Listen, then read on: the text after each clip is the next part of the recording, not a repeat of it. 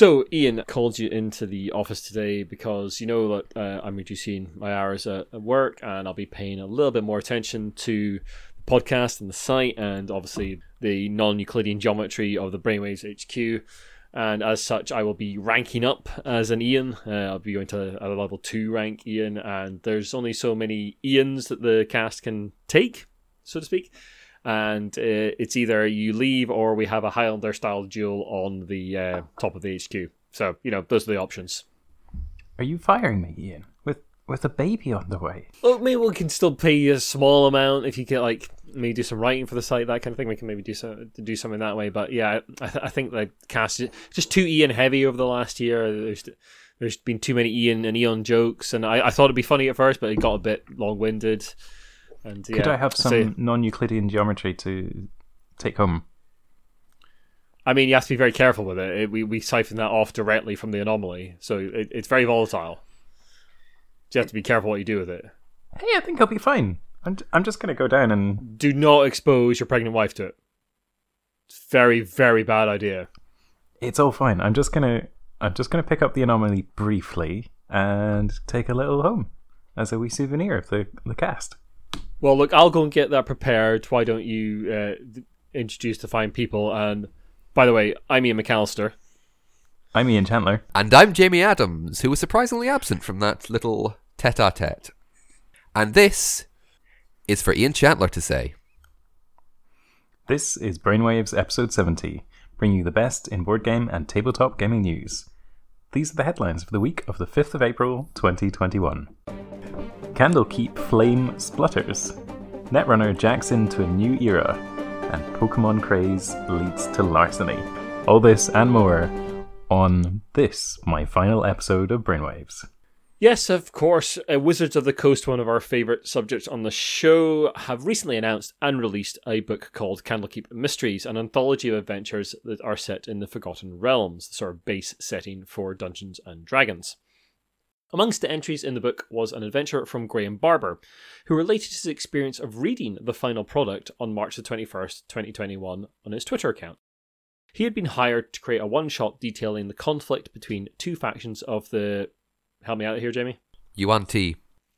Thank you. A serpentine race also involving the Grippli, a race of frog like humanoids.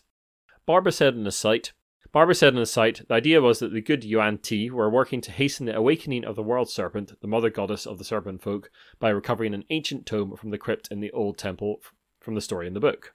The evil Yuan Ti want to stop them, the Grippli are caught in the crossfire.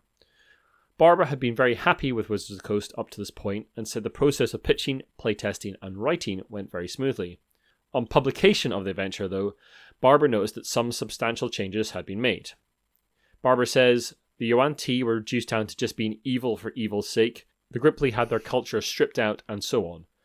Colonialist language and imagery around the Grippli was inserted as well, moving them from being simple and utilitarian with obvious culture and technology to being primitives who primitively decorate their thatched huts with crab bits. Although Barber admits that Wizards of the Coast has no contractual obligation to inform him of any changes, he said that the worst part of the situation was that he'd given interviews talking about what you can do in the adventure, and some of that turned out to be false due to the changes. These interviews had been coordinated by Wizards of the Coast on his behalf.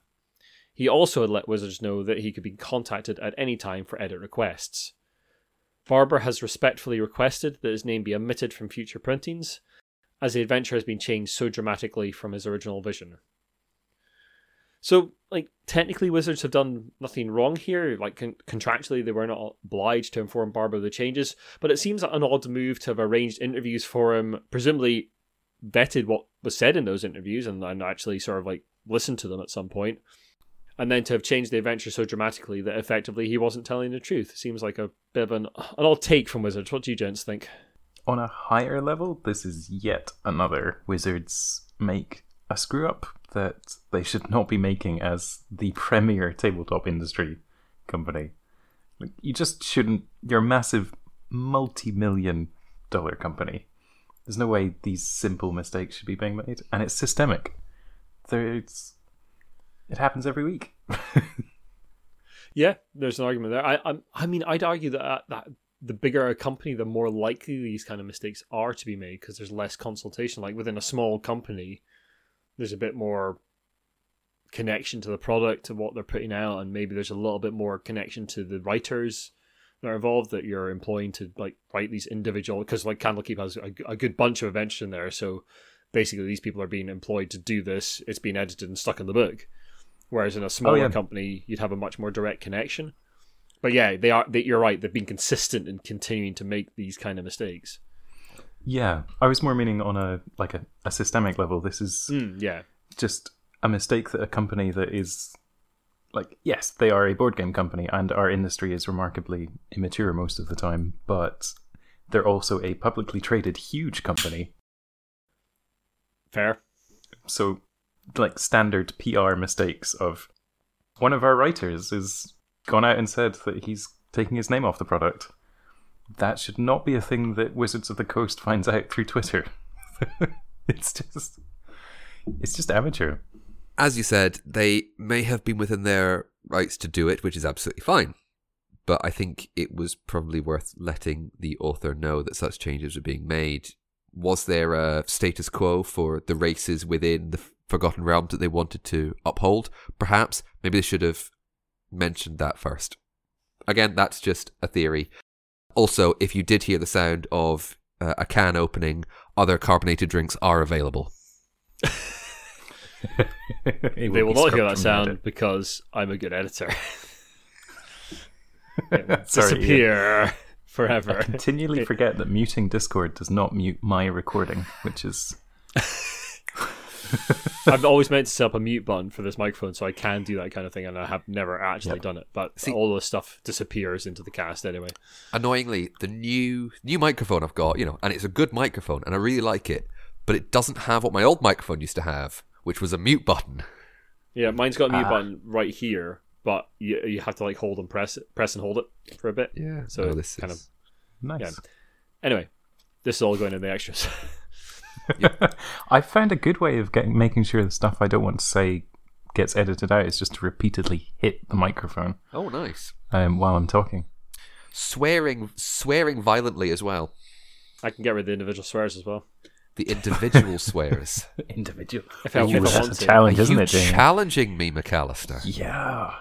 Two people living in Glasgow. How many swears can we fit in the next 40 minutes? I mean, again, Glaswegian, so every other word. Anyway, Mr. Chandler, let's jack in and hack out. In the dim and distant past of July last year, Ian and Ian interviewed Serenity and June, community manager and design lead respectively for Project NISEI, a fan continuation of the much loved Netrunner card game. During that interview, they told us about some new starter decks and simplified formats that were coming to the game, and we are delighted to say that they are here. System Gateway is a new starter set featuring two decks that can teach you the basics of the game, alongside some features on the Project NISEI homepage. This has been released alongside a startup format for the game, which effectively only includes the new cards that NISEI have worked on in the card pool, making things really straightforward for the new player. We honestly don't normally cover new cast new releases on the cast, but we are so excited for this that well, Ian wanted to worth to highlight it, and as did I. Um, Yeah. NISEI have been doing incredible work in making the game more approachable, easy to teach, and all of us look forward to playing a whole bunch of Netrunner in the near future. Yeah. Ian is hoping to do some teaching soon. Yeah, absolutely. I mean, I used to do a lot of teaching in local sort of Netrunner beginners groups and things like that. I had a uh, a Netrunner beginners league that taught the sort of like um, the sort of one one one format where you were only you had very limited card pool. So I'm looking forward to this. And if you want to learn the game, uh, you can go use Jinteki.net, which is an online implementation of Netrunner that's still running. It's very good. And also, if once when you create an account on there, you'll find that the system gateway starter decks are already part of your decks that you can make in in that in that system. So they're just there waiting for you to go. And there's a couple of articles on the site that can take you through how to play the different sides of the game. They've done some incredible work. I'm really looking forward to actually digging into that card pool. I was showing the gents before we started that I've started making a, my first deck in about five years for Netrunner, and I've totally forgotten how, but that's totally fine. Uh, that's part of the joy of it is uh, making some decks and failing horribly to actually make anything coherent. And yeah, they've done some really good work. They clarified a lot of language, made it easier to get into. Yeah, I'm so impressed by Project NISEI. I'd love to have them back on some point to chat more about Yeah. what, their, what their plans are. I might see about learning how it goes. I'm sorry, might. Uh, I don't understand. Yeah, well, get used to it. Suddenly it's back to 50 50. You like LCGs and CCGs? I am, let's say, lukewarm on them. I will change your mind. It's my aim for 20, I might say my aim for 2021. Just to clarify, the System Gateway product is a product you can buy on MakePlayingCards and DriveThruCards, and it's two beginner decks for Netrunner that have cards specifically designed to make it easy to play, but Yep. still great fun. It's it's what Netrunner has needed for a very long time. Go buy it. Yeah. and they've done some excellent work on the terminology and the cards, much better than Fantasy Flight ever did. Yeah, this is Netrunner oh. 2.0, Pretty 3.0, much. Net- Netrunner X oh. 0.0. Anyway, Jamie, talking about trading card games, uh, the latest Pokemon craze has led to some interesting goings on in Tokyo. I mean, I wouldn't have called Netrunner a trading card game, but I don't know much about it, so shows how much I know. Anyway, yes, we all know that tabletop games and card games and board games are a big business, lots of money in it. But this is maybe a little bit, uh, little bit on the other side. In Tokyo, a 28 year old man has been arrested for alleged trespassing and burglary of 1 million yen's worth of trading cards. Kensuke Nakanishi broke into the trading card shop on the top floor of a six story building in Tokyo's Higashi Ikebukuro neighborhood. He didn't, however, use the door. He allegedly fastened a rope to a railing on the roof of the building, climbed down five meters. Remember, that's the top of a six story building, and use what is described as a tool to smash a window. He also had no safety line while climbing down, by the way. Uh, once inside, he took about 80 Pokemon and Yu Gi Oh cards valued at around 1 million yen, which is around 9,000 American dollars, and also 260,000 yen, about 2,400 American dollars in cash. He was caught on CCTV footage near the shop, was suspected, and subsequently arrested. He reportedly admitted it all, saying, I did it to pay off a debt. And, I was in the rock climbing club in high school, so I wasn't afraid of heights. well, as long as he wasn't afraid, that's okay. Quite extraordinary. Just The most Wow. high stakes board game crime ever. oh Scaling no, down I a don't know building about to that. break in.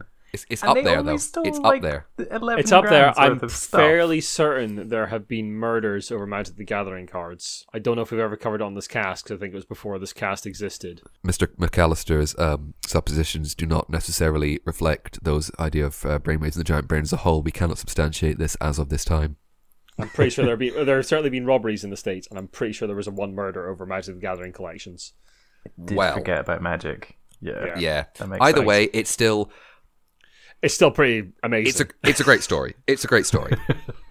and to be fair, eighty cards, you slip that into your pocket. Although if they're pristine, hmm, maybe you don't want to slip that into a pocket. well, they're probably in the little plastic like holder things, right, for the pristine cards. Yeah, but still, you, you you don't want them rubbing against it and maybe devaluing it. I mean, that's going to go from like a like a was it prime mint gem ten to like a prime no, mint they'll, they'll gem be in like little hard plastic uh, protectors that. you slip in your pocket. Oh, okay.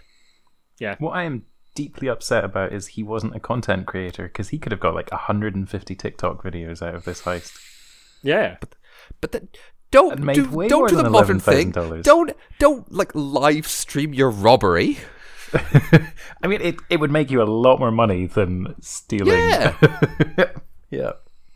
I'm sure people have been arrested because they've live streamed their robbery and things like that. Anyway, let's move away from modern social media and live streaming fel- crimes and felonies going on. I don't want to call them felonies. Anyway, uh, on to the news.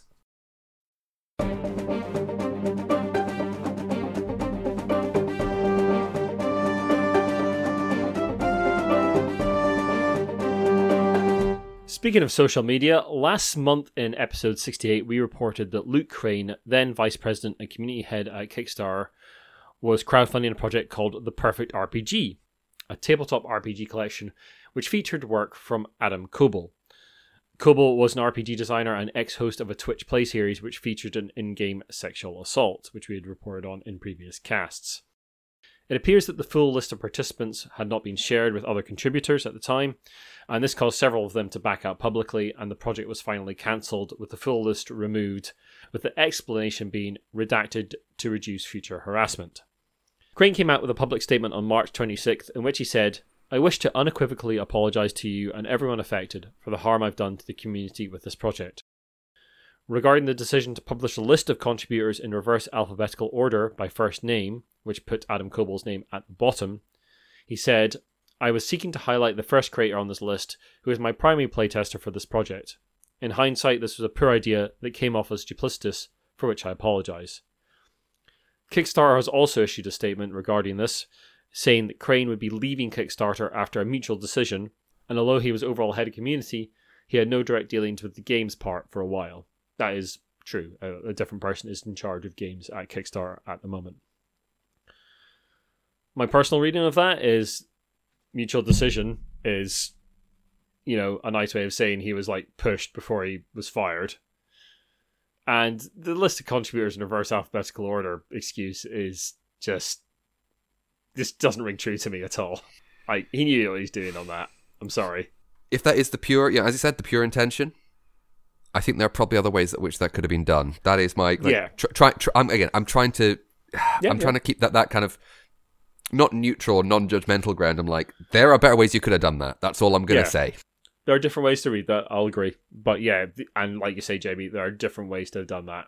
Absolutely. But yeah, it looks like that story has come to an end. Anyway, Ian, uh, Ma- Wizards in yet more controversy over art. Yes, this is our weekly Wizards of the Coast. Wait, sorry, am I repeating us? We've already done the weekly Wizards of the Coast. Uh, sorry, sorry, No. I, I forgot to stack all this together. Sorry. Yeah, it's two Ah. weekly rather than bi weekly now. Gotcha. Thanks. Bi weekly, of course. Yeah, two per week. Yeah, two per week. That's what that means, right? Yeah.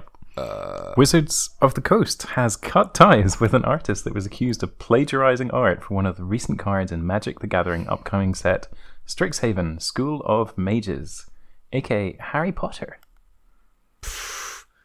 Scurrilous lies. Crux of Fate was part of the upcoming Mystical Archive set and depicts two dragons, Ugin and Nicol Bolas, prepared and engaged in battle. The art for it was created by Jason Felix. Shortly after the reveal of the card, Kit Lapina posted on Twitter that the card bore a startling resemblance to her fan art of Nicol Bolas she created in 2016. And indeed, the video they put up showed that it was quite clearly a tracing. Wizards of the Coast released a statement on the 30th of March saying these actions do not reflect the values of Wizards, and as a result, we will be suspending future work with Jason Felix until we have been able to bring this matter to a successful conclusion.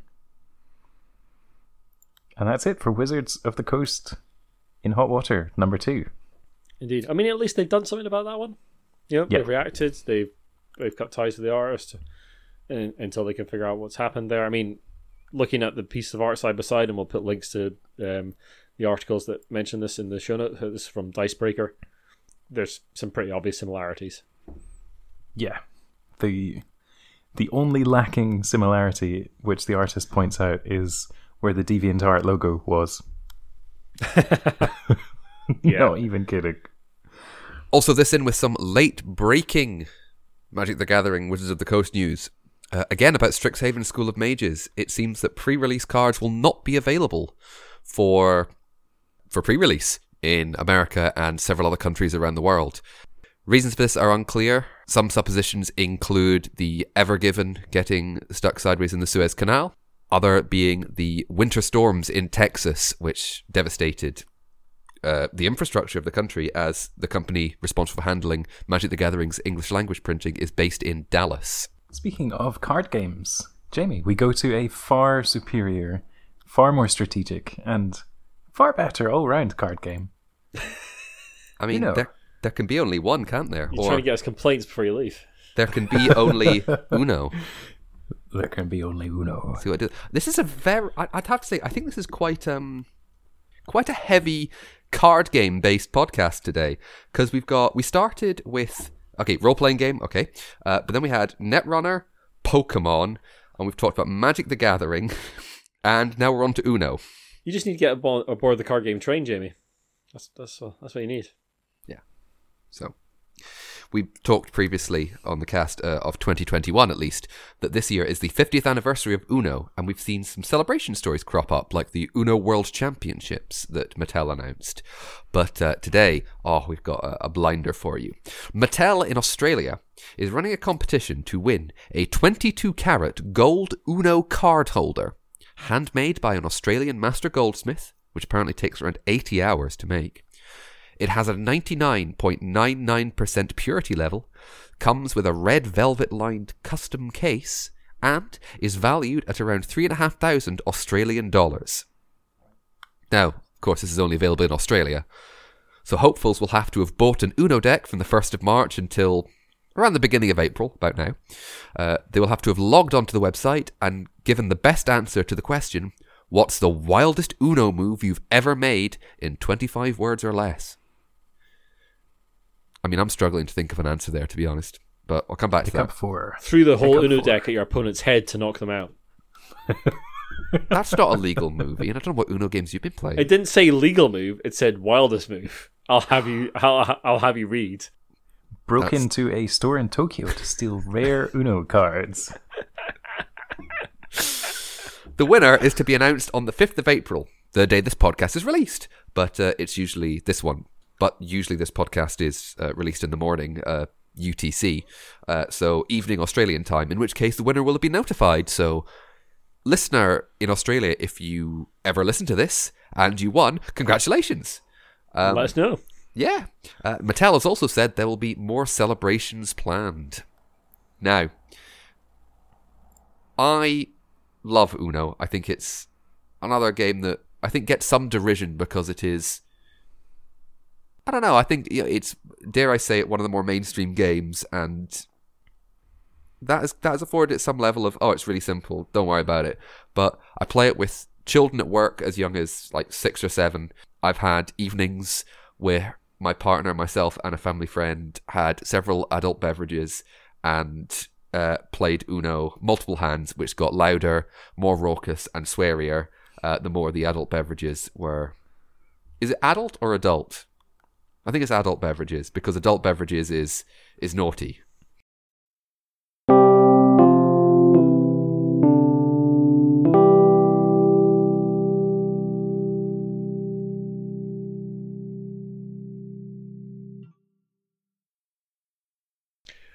So we wanted to take a little moment to reflect on the last three years of this podcast. We've been going for three years, which uh, who on earth knew that that would happen? We actually launched on the first of April. I, kid don't you not. remember that. I kid you not. We lo- I, I I'd forgotten until I looked back at podcast number one. We launched on first of April, 2018. Yes, 2018. It's a very long running April Fool's joke. Yeah, I don't think anyone takes us seriously now, to be honest. yeah. Yeah. Should have seen that coming. been we've been running for three years, uh, reporting on the news of the industry. Probably, I think we're one of the only podcasts really that does this kind of level of stuff. Who are actually looking into the news of the industry, not really concentrating on new release, and actually talking about some of the difficult stuff in the industry. And we want to take a moment to look back at that, so we'll reflect on what the future of the cast is. Obviously, Ian is uh, leaving the cast now. Mr. Chandler is going to be uh, stepping down as a co-host and we're extremely sad to see him go. He's been excellent over the last year or so as, since he's joined the ha- joined the cast. Thank you both for having me. It's been genuinely lovely.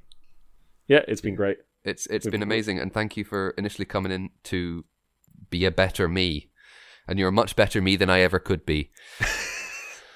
Yeah, you should be wearing the hats. Yeah. I'm very confused. No, uh, it was because when I was going away on tour, uh, Yeah. I approached you to take over my job. Of course. Uh, and then- then when lockdown hit, you were just like, should it just be the three of us? Yeah, it works so far. uh, but you are, yeah, you're much better me than I ever could be. So thank you. I, I was about to say I've done every single cast, but I actually haven't. That's you not that's not liar, true. you have not. No, Oh, I, I, there was one I was not on. Yeah, Sam and Jamie covered at one point. One cast when I when I can do it.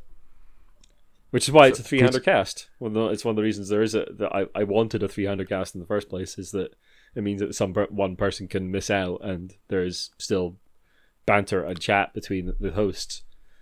That's all good. I'll also be I'm going to be reducing my hours at work over the course of this year, which will give me a bit more time to actually spend on the cast and the site. So hopefully that will lead to some new things. I've got some sort of ideas bubbling away in the back of my brain. I still want to spin up brainstorm into a, a bigger a, separate cast at some point, a sort of panorama news night sort of discussion kind of show kind of thing. I haven't quite decided how, what that looks like yet and when I'll do it, but yeah, I would like to do that. Maybe a couple of those sometime this year. And we'll still be doing some specials. Got some ideas for those over the course of the year. Well, I'm I'm pretty happy with the format as it is.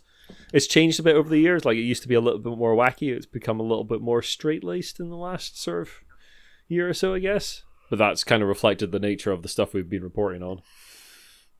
Yeah, I know. I know. Yeah, I said, we initially started off doing some sketches, and you know, I'm not gonna claim to be John Cleese or Graham Chapman, but uh, writing sketches. Uh, yeah, the, ske- the, sketches are good. Uh, I think also with the lack of playing games, and the you know the last yeah. year has been, let's say, somewhat tumultuous in the board game world. Yeah. Uh, I was about to say specifically online, but that's what where predominantly most of the board game world is right now. So yeah, yeah, it's been a year of reflection for the board game industry. I think there's been a lot of sort of companies looking inward and people taking stock of various sort of political situations and social situations in the hobby and kind of taking time to look at those and going, well, this isn't right. Can we change things for the better? And that has led to a lot of yeah turmoil in the industry a bit. The companies running into trouble for not addressing concerns of the of the sort of the the board game community. And yeah, we've reported on a lot of that stuff, and some of the casts over the last year have been quite difficult to put together. We've like reported on controversies with people like Phil Eklund and Daniel Tascini, and problems at Kickstarter and Cards Against Humanity and Wizards of the Coast. Wizards of the Coast. I can't remember big controversies with Fantasy Flight Games, other than some of their sort of like changing of like how they're doing stuff and that kind of thing, but no like no actual awful things going on inside their their infrastructure. Yeah, it's been a it's been quite a tough year for board game news. I think. Looking forward, I don't know. I think the cast is still going to change. You know. Oh yeah. It's an ever-growing thing, and what yep. what it is now is the state that we find ourselves in, and the kind of trying to reflect slightly what the industry is in. But that will yeah, change, yeah. Um, you know, hmm. depending on what happens. And do we know exactly what it's going to be? No. So the future is wide open, and I guess you know if I if I may be a bit on the the downer for a minute, uh, we'll do it. We'll keep doing this as long as we enjoy doing it. Yeah, yeah. Like we t- we take we take stock of it every year when the, the anniversary comes around, and like have a think about like do we want to continue? And as long as we're happy doing it, none of us are getting paid to do this. Like we we make some money off the Patreon, and like that's paid for some equipment and that kind of thing. It'd be lovely. Like I don't have any real desire to turn professional though I'd love to do some like paid writing. That'd be amazing at some point. But yeah, the cast is never going to make big bucks because that's just the nature of podcasting unless we go down paid advertising and that kind of thing route. And I don't want to do that. I don't want to sponsor the site through advertising or anything of that ilk. Let's turn to Mr. Chandler, who's leaving the cast. What, what have your thoughts been over the last year of being on the cast? And you can be as brutal as you like. oh, now, oh, now you've said No, no, no, no. I'm, go- I'll be oh. honest, right? You're leaving honest, fair assessment. yeah, absolutely. hey, it's been it's been great fun. I think this is possibly the most niche cast I could imagine. Like when I describe it to friends, I've been like, okay, you've got to like a few minutes of improv comedy followed by 40 minutes of usually really bad news about the board game industry. and my friends are like, well, well, I only, I really, board games are maybe a tertiary hobby. And then they're like, am, am I really that interested in the financial comings and goings of a, a company who makes a game I've not even bought? Oh, yeah, we're a niche um, of a niche. So, yeah, basically. Of a niche. I. Yeah. that I think that's my favorite thing about this cast that it's like it it is just people doing what they enjoy and that's that. There is no aspiration to, hey, we're going to become this commercial giant who's going to take. Who wants to do that? Um, adverts and all that kind Fair of play to you if you've done it. Uh, yeah. Yeah. Have I told you about Raid Shadow Legends? Yeah, it's it's it's like one of the, one of the reasons I started the cast is like I could think I could see a niche, I could see a, a gap that was like no one was really talking about the actual news of the hobby, and that that's why like uh, that's why I sort of reached out to Jimmy and uh, Jimmy and Sam in the first place and said like, do you want to do this thing with me? Because Sam and I did it, and we were just messing about. but that's where the Yeah. Monopoly news came from. Yeah, as I've maybe indeed. said before. Every it seemed that every time we did it, we had Monopoly news, and I we just carried it over, and it started as a joke, and Ian get annoyed with it, but it's here to stay, baby. Absolutely. It's awesome. Anyway, uh, we reached out to on our social medias on Twitter and Discord and our Facebook for some questions for the cast and ourselves. So first up is a question from Oliver of Tabletop Games Blog. Uh, what is our favorite episode? Ian, you said you had a very specific answer to this. Yeah. Yes. I don't know the exact cast, but it is the it's the last one I listened to, which was I think like maybe a month before I joined the cast. Because the second I joined the cast, you guys lost a permanent listener. and I can say now that I have not enough time to be on this cast, you're about to regain a listener. So basically, good work on your analytics. Um, Swings and roundabouts, isn't it? Woo! Yeah, Oh, sorry, sorry. I use board game terminology. Snakes and ladders, isn't it? snakes and ladders. Yep. Yeah, o- Nice. only board game analogies are allowed on this cast. I think my favorite episode is probably one we did together, Ian, on Project NISEI. I really, really enjoyed talking to those folks. It was mm. a really good. It was a really interesting special. Yeah. Oh, fine then. yeah, hearing June and Serenity, like Serenity, talk about the the realities of being a community manager mm. for a volunteer organization that has effectively no cash but a huge amount of responsibility, and then June talking about all the cool design possibility of Netrunner for the next few years, like Yeah, I could have talked to Jude for ages and ages about design Yeah. of, kind of like that that kind of card game because I love that kind of stuff. yeah, Absolutely fascinating. I I, I love that episode. And it's still it's still one of our most popular casts. Mm. Pretty, I'm pretty sure it's in our top ten of all time. That that that particular special. And yeah, and and they were very good about sharing it. So thank you, Project NISEI, for actually sharing the thing that we did with you. Yay. we love you. We're going to be on Jinteki very soon. Oh yes. I remember my sign in and everything. Nice. I don't know if I have a favorite episode. I know it's a cop out. Is it not this one, Um, Jamie? How can I mean, Every listen, cat- I mean, I mean, we're we're, lo- we're losing Ian. It's got to be your favorite episode, right? You hate him. Wait, that would be next week. That is Jamie's favorite cast, Oh, thank God he's gone. which is why he's he's dissembling at the moment. I yeah, I know it's it's it's a simple it's a cop out. I I don't have a favorite episode um cuz I'll be honest, some of the news sticks in the head, usually stuff that comes up again and again. Hmm. But a lot of the stuff I'm like, right, we've done it. Great, let's move on. If it comes back, great. If it doesn't, fine. But it's just a new and different challenge each week. I'd say my favorite episodes are it's a bit again a bit of a cop out, but ones that aren't ridiculously heavy. yeah. yeah. Ones where it can be a bit Like- lighter, it's nice. Although that's interesting in a very different way because yes, although we I was about to say we answer to no one, it is still in my head going and Ian usually edits out, it's me usually going, Can we change how we say that a little bit? Just Yeah. this is how it comes through in my head and the potential context in which we're saying it and how it could come across. Um, that's not saying it's something I enjoy. I just think it's an interesting challenge uh, to figure out. That's fair. There's a puzzle to solve there every, every week when, when we're handling hard news. We all, we always have like a chat about it, and sometimes those chats happen mid cast if we just like change our minds about how to approach something. And a lot of that stuff gets lost in editing, obviously, because you folks don't really want to hear that. Some of that goes into the extended, but for the most part, a lot of that, that chat gets edited out because it's not particularly interesting. It's interesting to us, but it's not actually worthy of, of like paying as, as broadcast material and there's always like something to talk about there.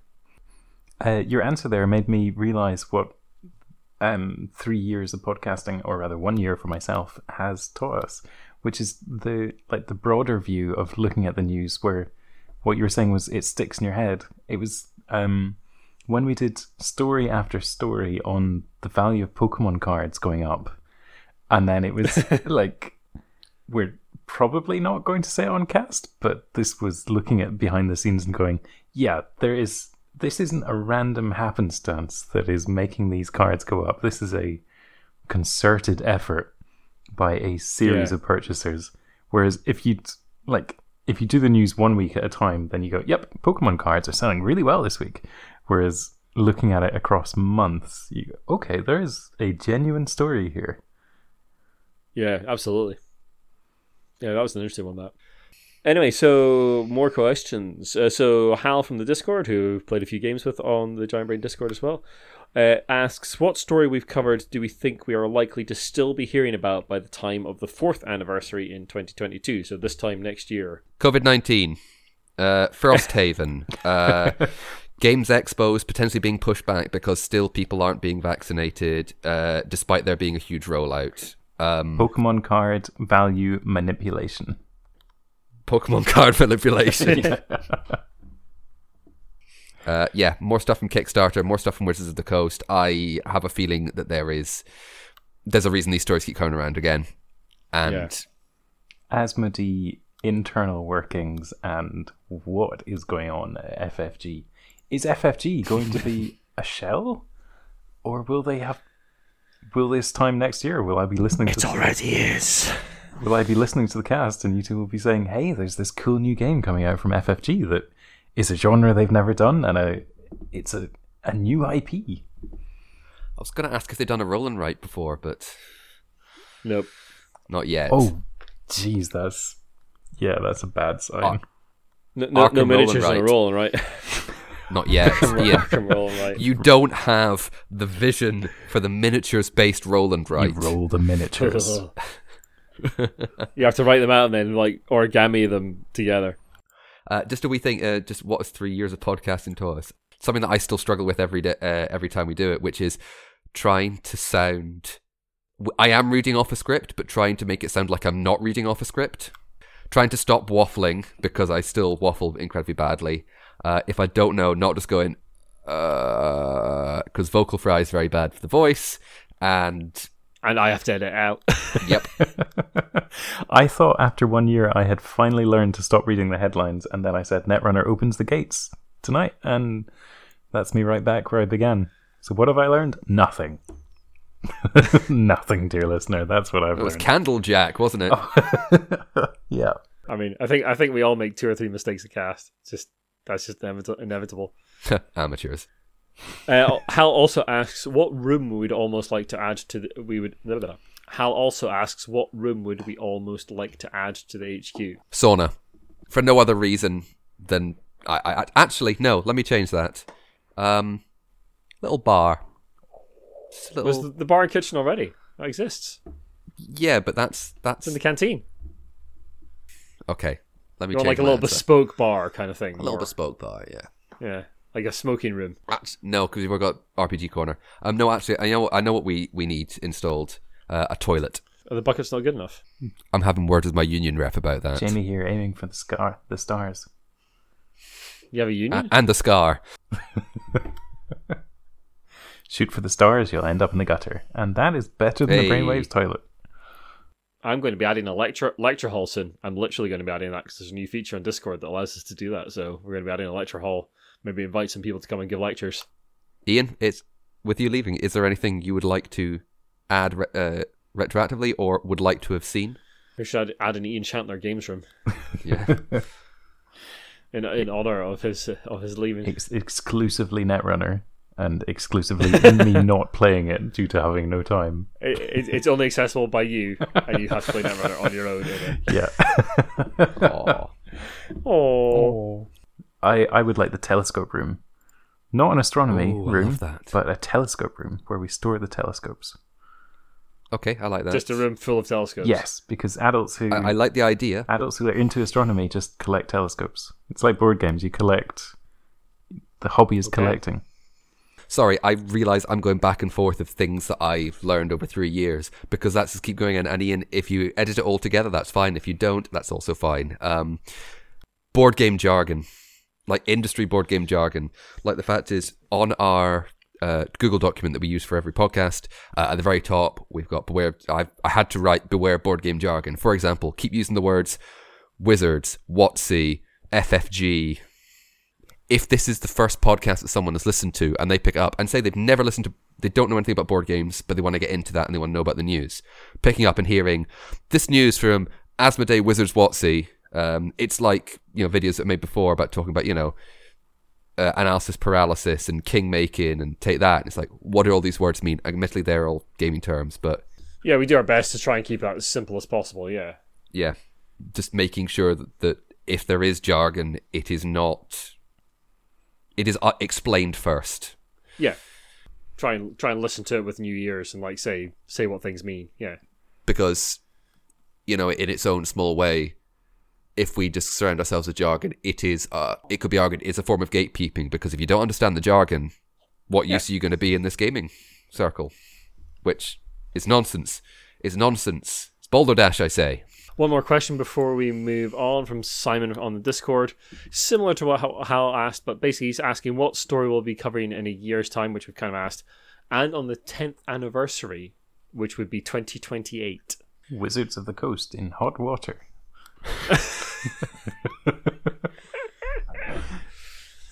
Asmodee now owns all of board gaming, Asmodee is branched Except out into GMT. planets. except GMT, because they don't want it. uh no gmt's got a strong Oh no, I, I think they've got. presence. I, I think GMT are great and produce some excellent games. I just don't think Asmodee wants anything to do with them. Don't don't criticize our future owners, Ian. Yeah. Asmodee are Asmodee are great. Oh, We are Te- purchasable. Tenebrew might have finally come out in ten years' time. Tenet? The Simon digital platform thing Oh, they The talked what? about two years ago. oh teburu yes the deep- Teburu, the- that was what it's I called. That might have finally that arrived. in my final. so again this that's a deep dive that is that is something we covered uh, i'm going to say in the m- t- middle of 2019 Yeah, I think that's right. we talked about it at I think the first time I properly met you, Ian, at Tabletop Scotland, because we were talking about it, and it was Cool Mini or Not, the the company had released. They were announcing uh, Teburu, which was a digital board game table which could interact with games like Zombicide, and it has been a year and a half. Admittedly, this is technology, so it takes a lot longer to develop. And there haven't been any conventions as well, so they haven't been able to show anything off. I'm sure there was other things. St- state of the board game. Um, okay, interesting. Go a bit serious for a second. So the board game renaissance. Let's call this era that we've been living in. You know, Yep. some people say it begins around 1995 when Settlers of Catan was released. Some might say some might say early mid 2000s when Days of Wonder, like Ticket to Ride, Yep. kicked everything off.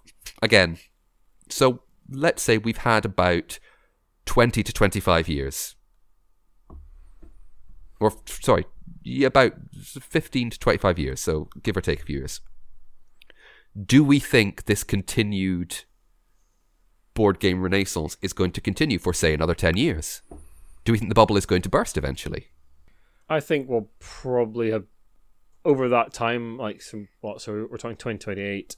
Mm-hmm. So I th- I think we'll have seen a bit of a dip and then a rise again, maybe. But then again, I think one one of the reasons given for the sort of board game renaissance is our sort of disconnected society over sort of digital platforms, that kind of thing, and board games provide that getting people around a table, face to face, gaming kind of experience, just that, that sort of social experience.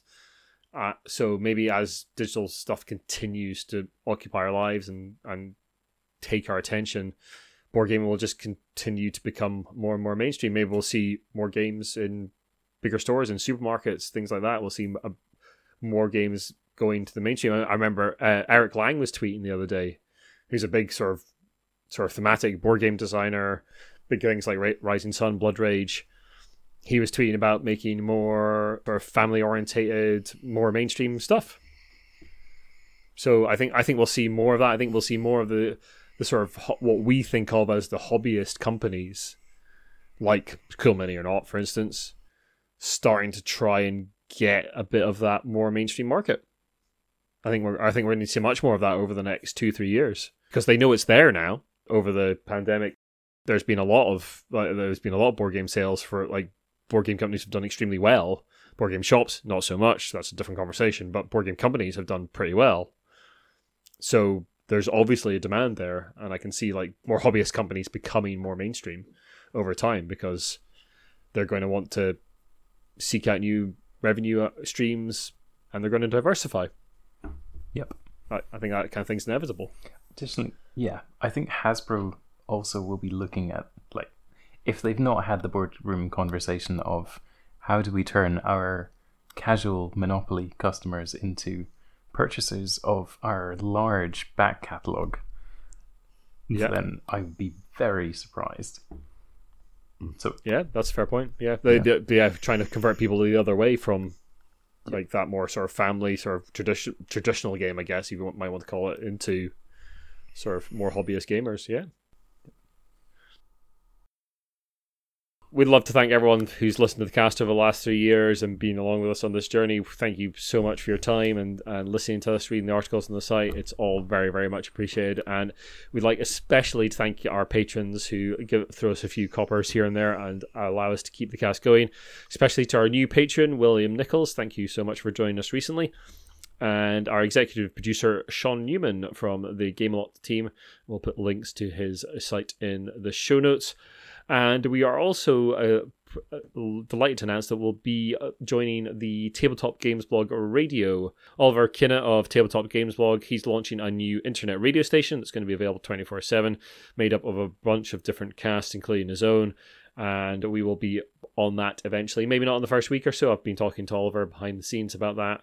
Uh, so in the first couple of weeks or so, you'll see, hear some of the Brainwaves uh, podcast on there, and it'll just be our most recent cast will go on there when and is and if and when it appears. And also, you can hear like sort of We're Not Wizards, uh, Nailer Games have got new their new podcasts on there, and all of Tabletop Games blog and Tabletop Inquisitions podcast will be on there as well, along with some music and other articles, and maybe some live stuff as well. I believe is planned down the line. Interesting format, and uh, yeah, we're really looking forward to being a part of that. And news is a big part of radio. Absolutely, we're, we're going to be the news part of that radio station.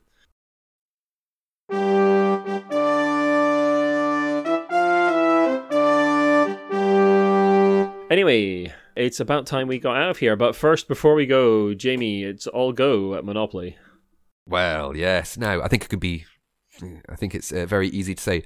Board games do, may do more harm than good to the planet. Uh, gallons of plastic, forests of cardboard and paper, and many mines of metal go into our games every year. To say nothing of the ecological shipping costs. Suez.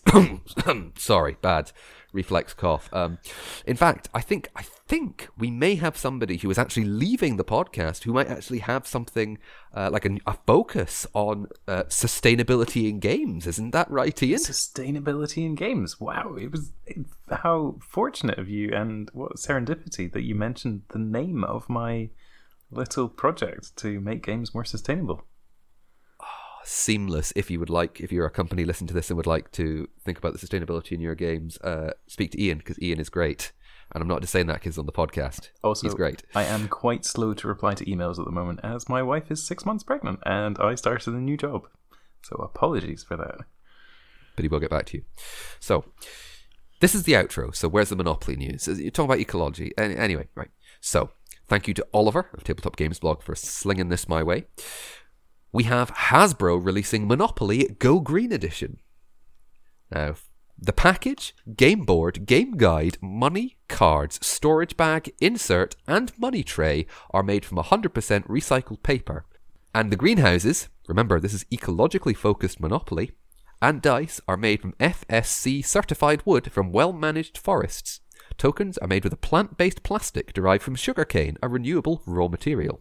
Just interject, FSC certification is genuinely the gold standard for wood. So, cardboard, paper, recyclable stuff that's FSC certified, that's the gold standard. This is genuinely good. Good work. This is fantastic. Yeah. The back of the box, I like, does have build wooden greenhouses and play with wooden dice as one of its big interest points. Interesting that they're bringing that up, like in particular.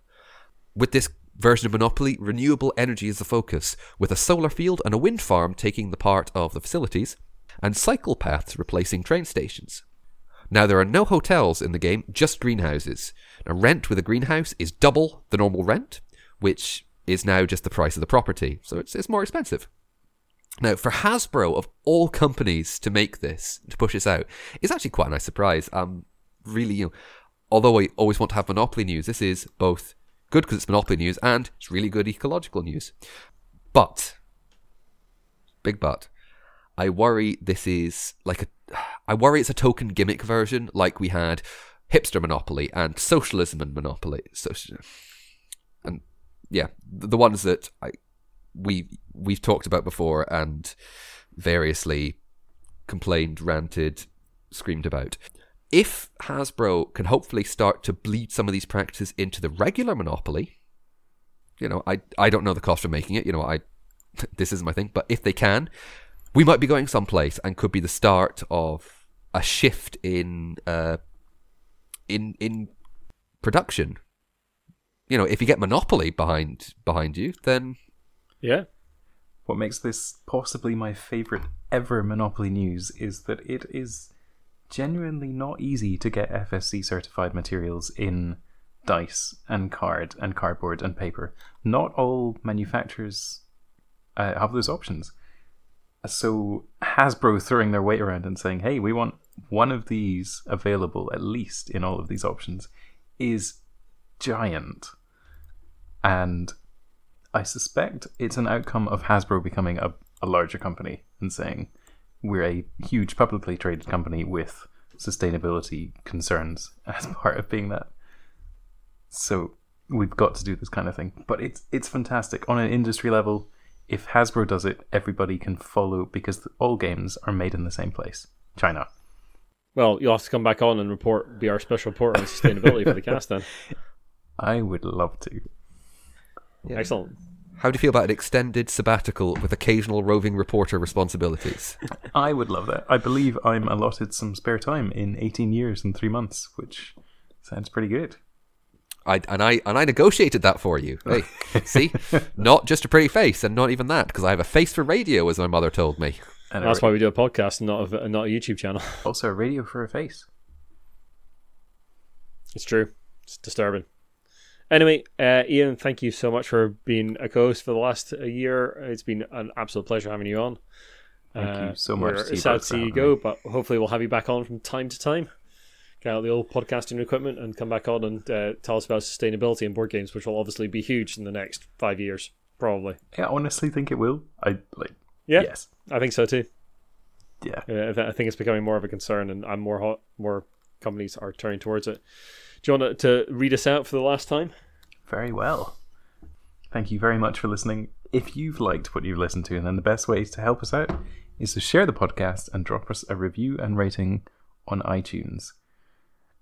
You can also follow us on Discord. Um, it's a, it's a complicated link. Just just hit us up on one of our socials. Um, Twitter, the Giant Brain, Inst- Instagram, Giant Brain UK, Facebook, the Giant Brain, website, giantbrain.co.uk, and email all of your comments, queries, corrections, and complaints to the other Ian at giantbrainuk at gmail.com. Thanks for listening. Have a lovely time. Bye. Bye bye.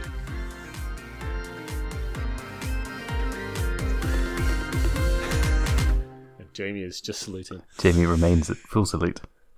Not a euphemism.